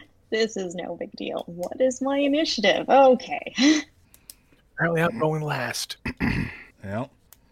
Ooh, Nice. All right, so I guess we're going to go through the list. Deb, what'd you get? I got a natural 20 and I have a plus 2, so that's that's math. And I'm an English major. But I think I can figure this out. Um 22. All right, that's a 22. Uh, I'm never going to roll another 20. I just want you to know that. well, well, let's let's hope that there's more in your future. Uh, what is what is Ron going at there, Liz? 17. Okay, our Rakasha is a 17. What is your dex modifier?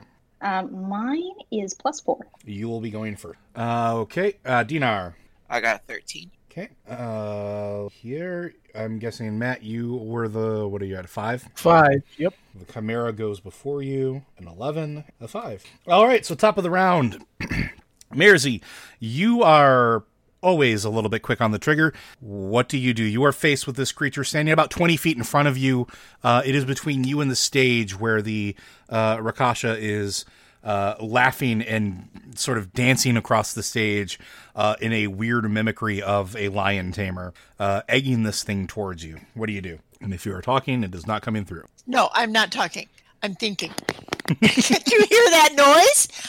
That's what I'm the a mechanical. That's what that noise is. I'm thinking. I am going to cast Dancing Lights, which is a cantrip, and maybe get it to follow the lights because I'm about the size of a fig Newton and I don't want it to eat me. All right, so dancing lights, and I believe that is me having to make a saving, correct? Uh, let's see, vaguely humanoid shape. We're going to say that that's going to be essentially what is the equivalent of a smarts trick. Uh, so why don't you go ahead and roll a? We're going to say a spell attack. Uh, just give me the total. We'll see how well it distracting the. I told you that's a six. well, plus your spellcasting ability. Uh, so yours is definitely a little bit higher than. Look here, your spellcasting ability is intellect, I believe. That's a plus eight, so that's a fourteen. Yep. All right, so that's not bad. Uh, you actually managed to distract the bird head. Uh, as you dance the lights, the bird head keeps snapping at it. Uh, the other two seem unimpressed, but you definitely have taken at least one of its one of its heads out of the equation for this particular. Uh, next up is going to be Ron. Ron, what do you do? How far away from it are we? About twenty feet. Oh no, this is an action, I think. Um, well, I'm going to. I have kind of a sword at my side, and I'm gonna pull it out and kind of like uh, pull it like I'm pulling it in half, and it's going to turn into like a rapier in one hand and a dagger in the uh, and a short sword in the other. And I'm gonna bonus action hide if I can find some place to hide and to be stealthy in any way. Uh, there is plenty of shadows for you to hide in. Uh, you can go ahead and make that bonus action hide check. Just let me know what the total is. That's a thirty. Uh, yeah, you are you are the knight. You are disappeared into the shadows. um, let's see. You're hiding For so well, watch- you don't know where you are. I was gonna say, I For don't think, those watching at home, I rolled a 20 and I have a plus 10. yeah, and uh, that beats the passive perception of both of my things, so they have no idea where you. Are. So anything, you, any attack you make or anything you do is going to be at advantage for that for that particular uh, surprise attack. So are you going to do anything else besides that? no, because the, the sword thing's in action. Yep. Alrighty. Uh, So that, no, That brings us to our Rakasha then, uh, who is not happy that you have disappeared. Uh, let's see here. What is it going to do? Uh, innate spellcast. You know what? It is going to try to do a detect thoughts. uh, and it is going to do it directed at Merzy. Uh, so why don't you go ahead and make me a spell save, please, a Wisdom save, uh, Merzy, and let me know what happens. You would pick wisdom. Hey, I can't help it. That's what this. That's what the spell calls for. Uh, seven. I'm not real smart, okay? Well, no, you're or plenty. not, not real wise. I was gonna I'm say, you're really plenty- smart. You're plenty smart. You're just not wise. I'm just not wise. so I should run forward, not backwards, sideways, not upwards. Uh, so basically, what it's going to wind up doing is it's going to get advantage on uh, anything you do against. Uh, it basically, it just gets into your head. It gets your your surface level thoughts. Uh, so it's going to know a little bit ahead of time if you make any action or attack against it. Uh, nothing too crazy. Uh, it's just trying to prepare itself and thinks that you might wind up being a little more dangerous than uh, might first be assumed. All right, so that's going to be its turn and he's going to move a little bit to make sure that he is between uh the chimera is between him and you uh that brings us up to dinar dinar it is your turn what do you do Okay, two questions. I assume Chimera is a monstrosity, not a beast, even though it's made up of beasts. it is indeed a monstrosity correct Okay, and is the Rakasha within melee range of the Chimera? it is within 15 feet its whip has a 15 foot range Okay, then never mind. I'm just going to go do my old normal warlock stuff and just, um, I guess, Eldritch Blast that Chimera. all right uh and i believe you're going to have to make an attack roll for that correct Yeah, so I have two Eldritch Blasts, so it's just pew pew at it. go for it that will hit that's an 18 And 11 on the second. that will miss so go ahead and roll me the damage for the one that you did Uh, it's a whopping three damage. hey it's better than zero okay And that was all I could do. No bonus actions. Okay, uh, so now it's going to be the Chimera's turn, uh, and it is going to charge ahead. Uh, let's see. It's going to move. It's not 30 feet, so it can't actually make a full charge attack. So you guys are lucky in that regard. Um, but what it will do, it's going to take a bite attack at May with the lion head, uh, and it's going to try to uh, horn into Dinar. So it's going to sit here. Uh, that is a 19 to hit May. Does that hit? Yep. Okay. Uh, you are going to take a whopping seven points of damage as the rhino head sm- or the uh, lion head bites into you. Okay. And Dinar, I believe a 11 is going to miss you. Nope, 11 hits. Oh, 11 does hit. Okay, so that is d12. Uh, I apologize in advance. That is a 12 on the die. Uh, so you're going to take 12 bludgeoning damage as uh, the rhino head smashes in. No, he's not. Ouch. Oh, I invoke one of my runes, and he does that damage to the Rakshasa. They're both within 30 feet of me. uh, the Rakasha is outside of 30 feet of you. He's 35 feet away from you. Then he does it to himself. The ability doesn't say it has to be someone other than him. It says I can pick anybody. All right. So it winds up. It does make contact, and Dinar, you feel the pain of the impact. Uh, but then you notice that the rhino, the rhino head, sort of flinches, and it's almost like that pain just completely like leaves your body. Like it's not there anymore. It was there. You definitely got hit. You felt it get hit. Uh, but yeah, it, it's gone. And how how obvious are the runes on your weapon? Very obvious. The rune on my scythe would go would be glowing bright blue. Uh, it's the cloud rune, um, which appears as a series of jagged slashes across the cloud. I this these runes are made by my fingernails. I carved this into the hilt, so that's the rune you see. Uh, and it like flashes up, and when it does, he takes the damage instead of Dinar. Uh, okay, fantastic. I absolutely love it. Uh, so yeah, you guys do see that, and if you are arcane uh inclined, if you want to, you can make an arcane check to see if you understand that rune magic is in play. Just let me know if you are trying to determine that or not. Otherwise, you just kind of move on with your your sort of rule. Okay. I do have proficiency in arcane, so I'll roll it. Go for it. Uh, nine. Okay.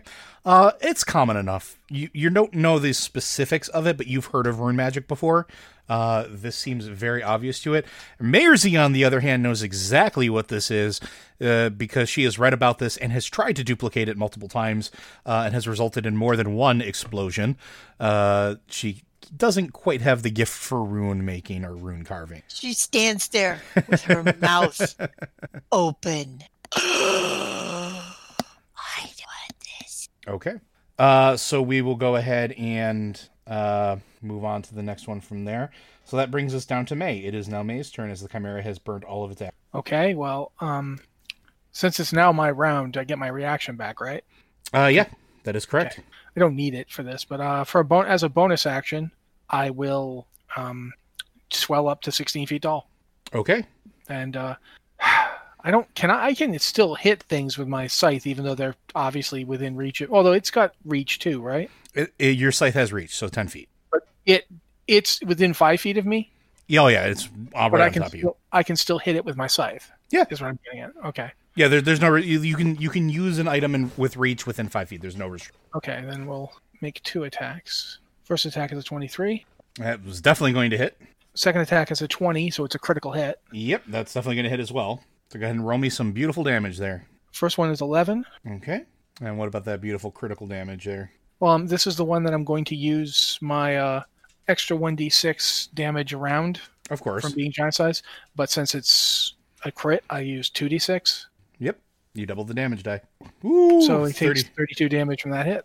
It is not happy. Uh, it it is very angry. Uh, you guys see May just sort of the scythe uh, sort of blaze with with power and energy uh, as May swells to 16 feet tall uh, and just lays into this thing, and it takes a chunk of flesh out of it. Uh, it rips at it real bad. Uh, and this thing screams in unholy agony. Uh, it is super, super hurt. Uh, I'm then going to move. okay. I'm going to go. I'm not going to move out of its threatened square because I know that that will get an attack of opportunity on me. Yep. Um, but I am going to move around as it if I can. Like basically, I don't know how far I can go, but if possible, I'm going to put myself between it and the party. Not between, uh, on the other side of it and the party, so that it has to kind of divide its attention. So you're trying to get behind it? Yeah, as much as I can. Oh yeah. You I know can, there's a, I know there's a snake tail back there, so I'm not gonna yeah. just. You can you can definitely you can definitely get back there. That's not a problem. At all. Um, it, what it is going to do, it is because it is a chimera and has a poisonous snake tail. As a reaction to you moving anywhere through its threatened square, uh, I'm not. listen, I'm not going to do that if it's going to get its tail. it will, but you have no idea to know that. So uh, you your decision is being made before you know whether or not the tail can attack you. Sorry, I, yeah, but they even said I wouldn't go near the tail before I started this. but if you're staying engaged with it, it will have reach on you. How? Okay. So it possibly can miss anyway. So it's just an attack. It literally just gets an attack, and it misses anyway because that is a critical fail. See, no problem. Uh, the the snake tail hisses at you. Its hood flares out. It snaps, but it, it misses at you because it's still reeling from the agony of the the hit you just dealt with it. Uh, and now it's going to move back around to Gim's turn, unless there is anything else that you can do on your turn. Uh, I think I used my bonus action. Yeah. Um, I have my reaction, but I don't have anything I can. Yeah, I use my bonus action. Okay. So yeah, I think that's it. All right. Uh, so mm, what does Merzi do now? So one of them's really badly hurt. One of them is still chasing the lights. Yeah, the Griffin, the, for right now, uh, the Griffin seems still distracted. It will not be the case at the end of your turn unless you try to do something else with it. And we can try to roll again to see if you can distract it further with the lights. I am Oh. going to cast. Oh, No, I screwed up. It's it's too late. Go ahead. I am going to cast mirror image, and there are now three Merzis with three tubies. Alrighty then. What could possibly go wrong? Fantastic. Uh, and that is a full action to cast that. Uh, do you tell them to do anything? Or you're spreading out, or are you just going to play the roulette game? Um, we're just going to play the roulette game. Whatever needs to be distracted, we're going after that one. Okay. Uh, that brings us around to Ron's turn then, unless you're going to move or do anything else. I might take a step backwards. I would I'm say not- with I would say with mirror image up, it will it will try to take an attack of opportunity, uh, but again, it'll be a one in four shot of it actually getting. I think I want to take a step back anyway. Okay, uh, pick a number one through four. Three. It does not take its attack at you. It takes an attack at one of your mirror images uh, and misses with a two. All right, uh, that brings us around to Ron. Ron, what are you gonna do? Uh, I'm gonna come up to the chimera's flank and I'm gonna stab it. All right, go right ahead. And I Uh, have advantage because I'm you I are advantage, right? you have advantage because it does not see you coming. Well, and because I'm flanking it and I'm in Yep. melee. Yep, but you can't have double Oh advantage. my god! I rolled a four. Oh my god. Uh, that is definitely not going to hit. Uh, yeah, with advantage. Oh, For those of you uh, that can't see the dice rolls, Liz rolled a four and a one. Uh, you should be. that is. Well, what's You your have the attack offhand bonus? attack. Yeah, I can attack with the offhand. But yeah, don't forget to add your attack bonus. That, Oh yeah. that can. my attack bonus is an it's an eight. Yeah, it will still miss, but that is important because four plus eight is twelve. yeah, yeah, yeah. yeah, that's a big difference. Um, So go ahead and make second, the offhand attack. not attack. at advantage. It is not at advantage for the offhand attack, but you are not at disadvantage either. Ten. Oh my god, the dice hate me. Uh, you take two big swings at it. You come uh, stealthing out of the night, and you just can't quite hit it. Um, Uh, sorry. I'm gonna hide. Already. Yeah, yeah. Sometimes it happens. Okay. So go ahead and roll your stealth. You can you can bonus action try to move out. Twenty-one. Okay, so you are moving out of combat. You are not taking the disengage action, correct? Um, because it's- it's either you try or to- I can disengage. Yep. You have those. Actually, let me disengage and move like twenty feet away from it. Okay, easy enough. Uh, now it's going to be the Rakasha's turn, unless you got anything else you're going to do. Don't have anything else. Okay. Uh, it is going to, well, it sort of laughs, snaps its whip, and completely disappears. And that's going to be its turn. Uh, we're going to move over to Dimar or Dinar. Okay. He um he liked what uh what Merzi did. He's also going to use mirror image and Okay. uh, make uh, three extra clones of himself. Really make it hard for the Chimera to attack anything. All right, fantastic.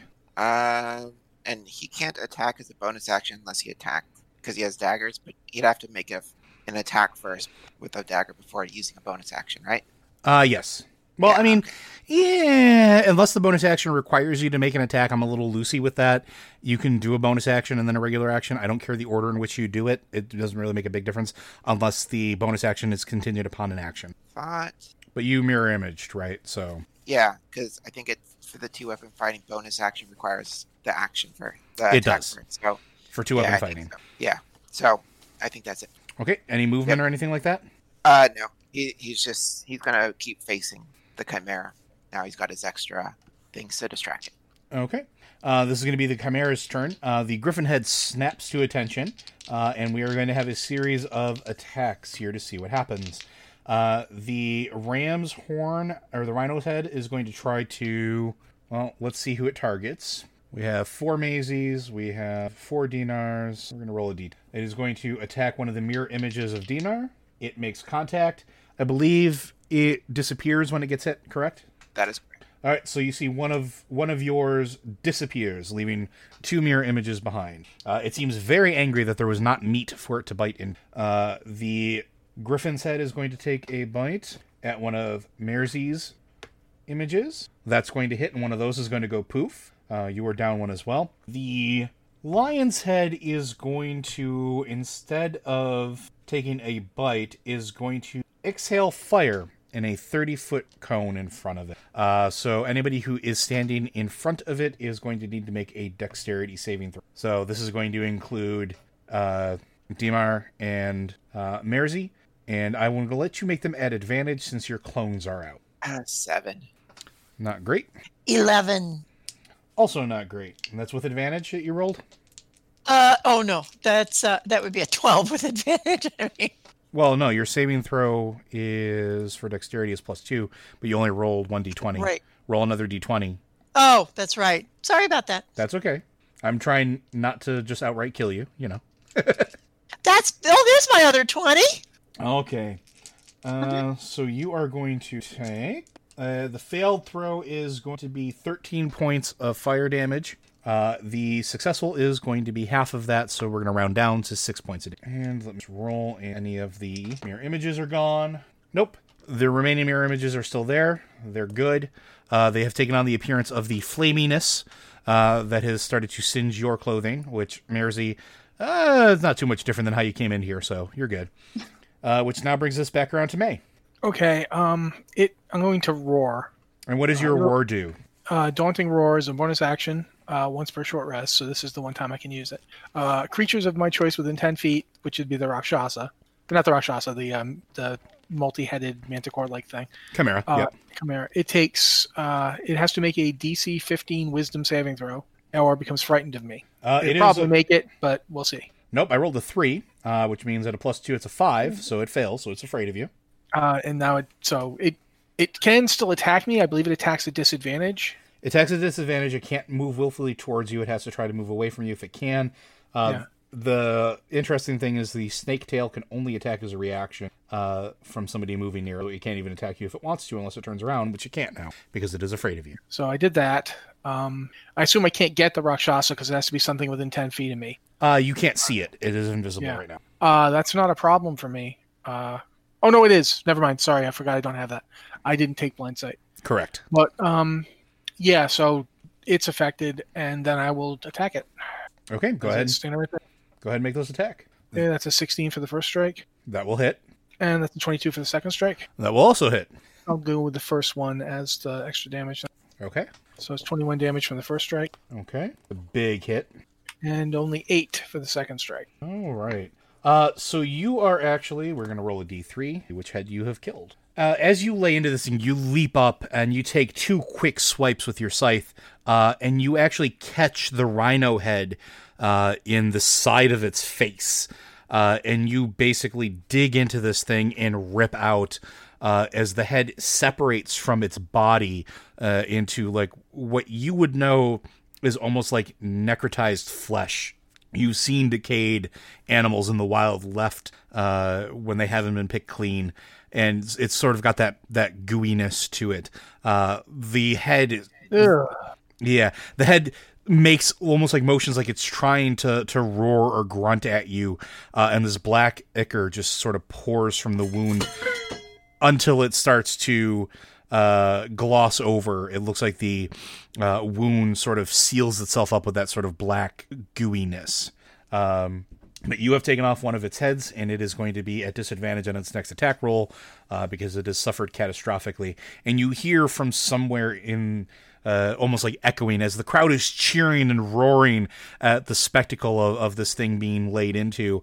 Uh, you hear the Rakasha sort of no, no, no, and the the voice sounds like it's coming from everywhere. Uh, that brings us back up to uh, Merzi. Merzi, what do you do? Stand there with my mouth open. Wow. Well, that's a free action. What do you do for your action? So I've got there's a bird left and a lizard. Is it a bird and a lizard that were left? Uh, Lion. a bird and a lion. A bird and a lion. Also, Lion. it's got a snake tail. It does have a it does have a cobra tail. Yep. Well, I don't want to get any closer to it. Um, I'm going to pull out my red wand. I'm going to look at my red wand and say, if ever I needed you to work today, it's right now. Don't fail me. All I'm right. going to point the red wand. You're gonna roll So a two. I'm waiting for it. I'm just waiting for it. I rolled an eight. And that's going to mean for us in this particular circumstance. Why don't you explain about the Okay. what your wand does. She has she has three wands. They're three different colors: red, blue, and green. They only work about forty percent of the time because she bought them at a sale of a wizard who got eaten by a dragon. So she's not attuned to them. She has no idea what attunement means, but they were pretty, so she got them. Okay, and I believe that is going to be above your forty percent as far as that goes. So what what happens with the success on your red wand? they're just it's uh, magic missiles that are fire. So it's it's there are three wands of magic missiles. One is fire. The red one's fire. The blue one's frost. The green one is nature poison. Okay, and what level is this being cast at as far as the uh, the spell from the wand? Level three. All right, so that is going to be six uh, d4 plus six. Go ahead and roll me some damage. Twenty-one. Wonderful. It does not like that. Uh, you lay into this thing as well, uh, and you've dealt some significant damage to it. Uh, May has done a lot of the lion's share of the work. No, no pun intended there. Uh, but you blaze out and you, you sort of throw out the wand. It does respond to you this time, thankful. Uh, and as you go through and, and make the attack, you notice that the bird head snaps through and all of the feathers ignite uh, as a charred stump remains in its place as these bolts of fire uh, just lance into it. Ew! You all know it's what singed bird smells like. Sorry about that. Oh, it definitely smells like singed bird right now. Uh, this thing is looking extremely uh, worse for wear, uh, like it is on death's door. Uh, any bonus actions or anything else? No, no, we're just going to not so silently applaud. All of your mirror images, of course, applaud as well. Um, since there seems to be an audience, we're going to turn to the audience. We're going to bow. They're they're eating it up. They are roaring with uh, joy and mirth at the destruction that you have wrought upon this creature. Uh, which now brings us back to Ron's turn. Um, uh, I'm gonna dart into range and I'm going to attack it and hopefully do better this time than I did last time. Okay, uh, you are still going to have advantage because it is flanked. Roll two d20, k1 plus eight. Uh, yeah, That's going to hit. 25. Uh, okay, so You get sneak attack. rapier Yep, 1d8 plus. one d eight plus you. so I Yeah, you get your d six as well. Or yeah, I think it's d six or two d six now. Uh, scrolling, scrolling, scrolling. Uh, sneak attack is 3d6. Uh, so rapier damage is 10 plus 3d6. Uh, 10 plus 8. And I can't see the Rakasha, correct? That is correct. Can't do anything else. I'm gonna bonus action. Well, don't you have your you have your again. offhand attack too? Don't forget. Oh! d- oh, okay, yeah, yeah, yeah, yeah. Uh, being a rogue, man. There's Be- so many things you can do. Being a special Theoretically. rogue. Well, I haven't gotten a chance to do any of my special stuff. uh, that's a 14 to hit. Uh, that will not hit. That barely missed. Okay. Okay. Uh, this thing looks Um, like it is yeah. it is barely hanging up. Uh, so is there, Uh, so what else do you do? Oh, do I want to? I'm going to hide. Are you going to hide in melee range of it? Well, if I I can only disengage or hide. Yeah, but if you hide within melee range of it, it you you didn't go anywhere. You're trying to Yeah. So the uh, the your options are: do you Um, want to try to bait out the attack of opportunity and just go run and hide? Uh, I don't want to. The the benefit is you would be eating its reaction. Plus, it's a disadvantage Uh, with its attacks. Correct. Well, that's okay. Okay. I'll dart back and hide. Okay. I rolled a 15 on hide. Uh, I rolled an that is a 15. Does that hit? I have an AC of 15. All right. So unfortunately, that does hit. Uh, is only a bite attack. Uh, the lion's head snaps around. Uh, as you dart in, you deal some some damage to it, and it sees you try to back away, uh, and it sort of uh, snaps down, only dealing eight points of damage to you.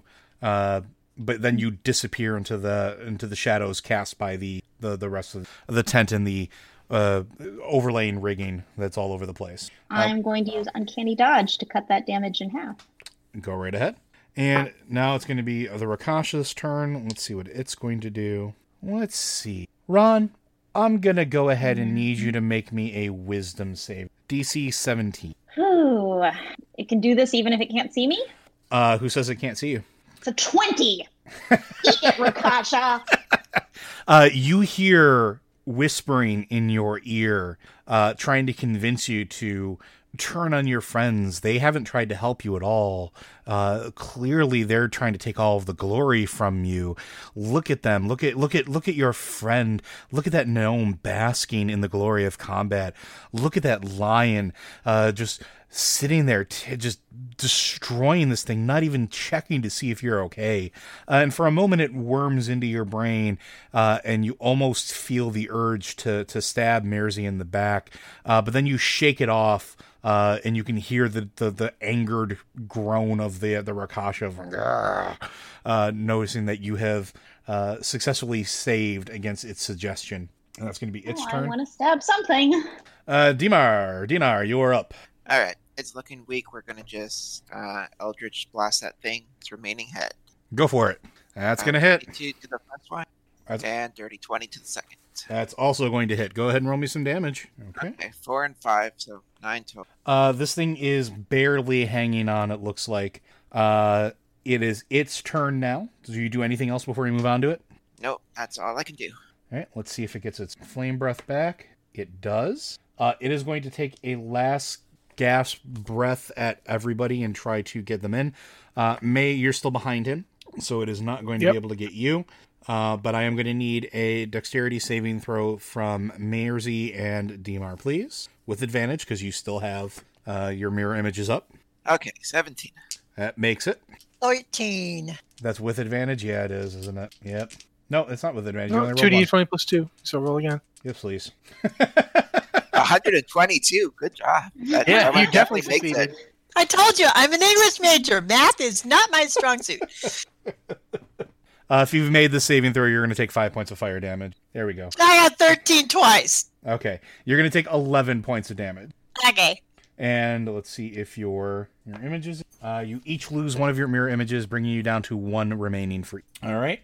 Uh, so that's its turn, which brings us around to May. Well, I mean, at this point, uh, I'll just do the uh, what comes naturally. I'll pick the scythe up and just try and impale the lion head.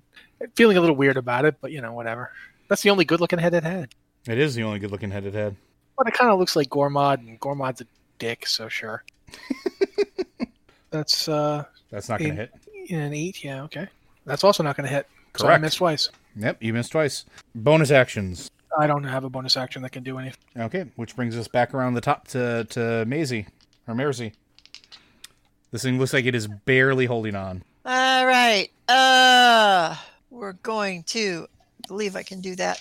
Cast. Um, Oh, I No, I messed up those rolls. Uh, it should have been plus nine, not The- plus six. I have a plus nine to hit. Second So- one would have hit then. Yeah, sorry. Um, that's my bad. That's fine. Roll, roll. I mean, I will let you roll the damage. I am going to cure wounds on myself. Okay, so we're gonna let May roll damage while you go ahead and do that. That's also works. messed up. That shouldn't be a twenty. It should be a ten.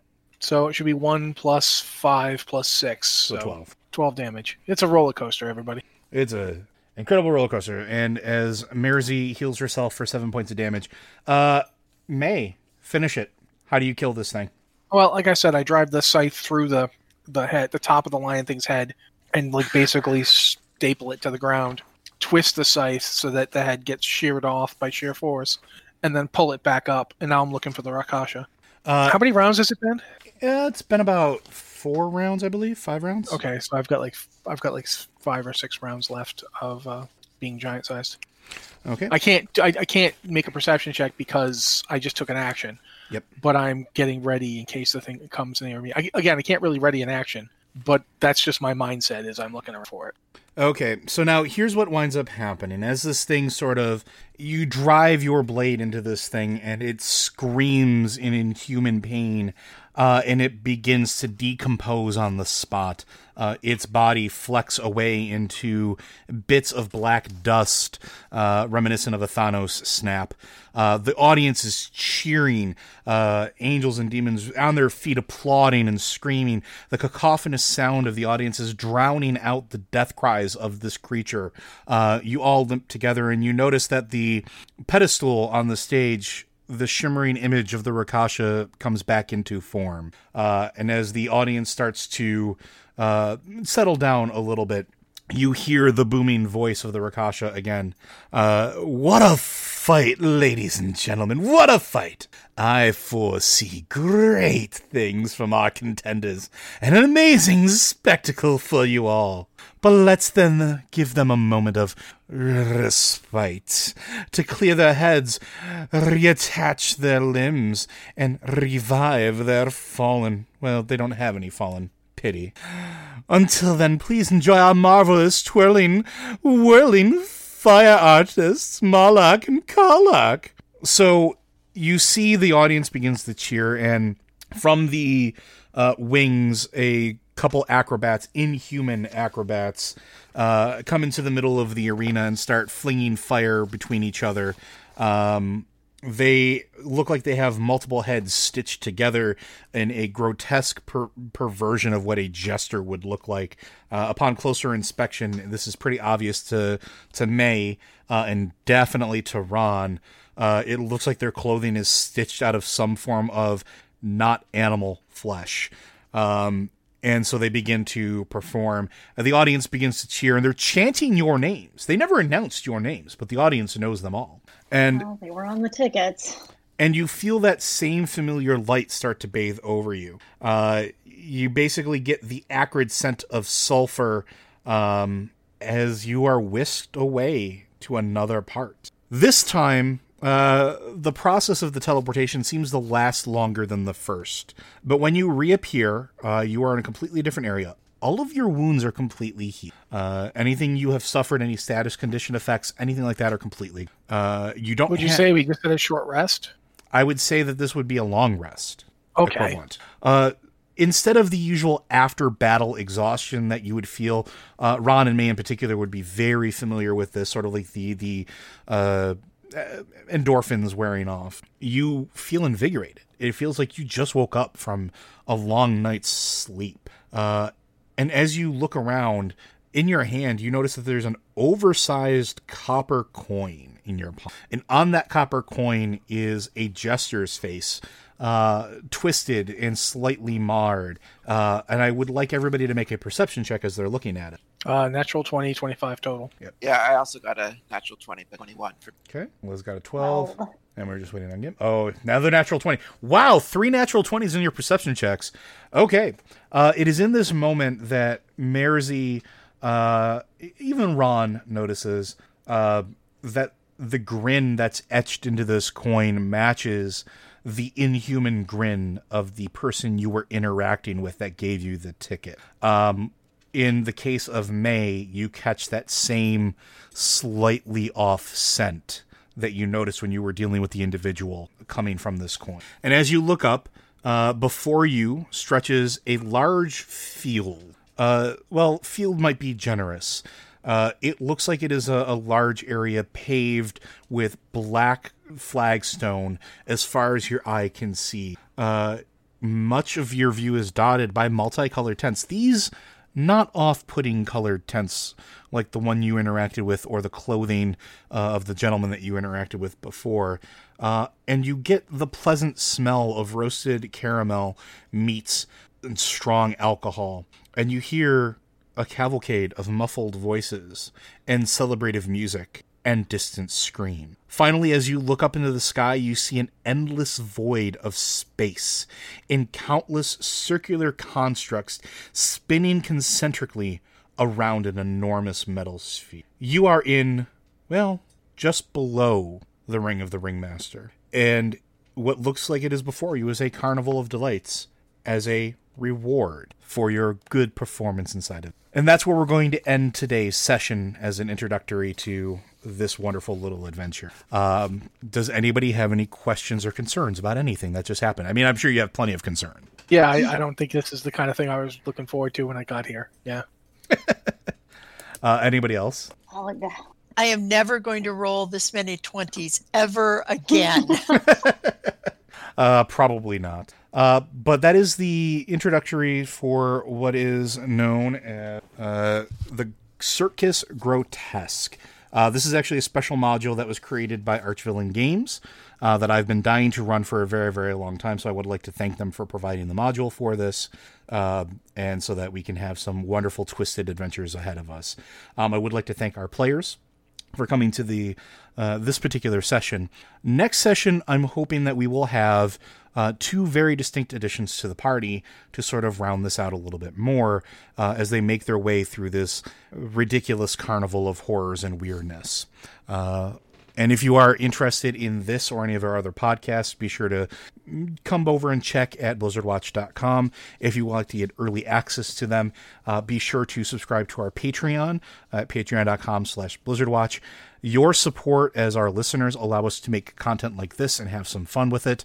Uh, and hopefully you've enjoyed uh, the introduction to Otherweald, uh, which I know we started with a little bit of planes hopping, but I, I assure you it's going to only get weirder from. Uh, so I would like to thank you all very, very much. Thank you very much to my players, and we'll see you next time.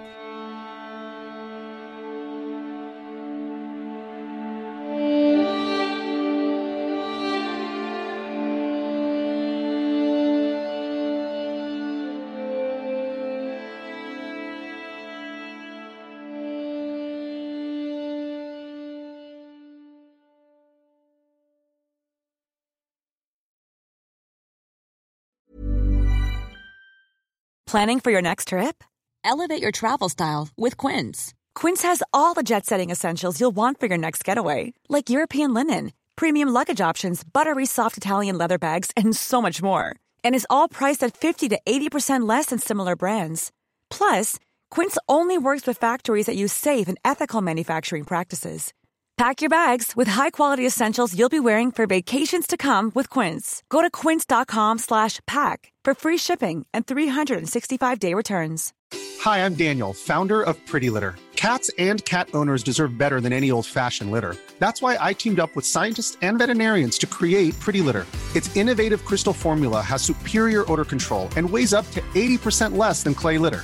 Pretty Litter even monitors health by changing colors to help detect early signs of potential illness. It's the world's smartest kitty litter. Go to prettylitter.com and use code ACAST for 20% off your first order and a free cat toy. Terms and conditions apply. See site for details.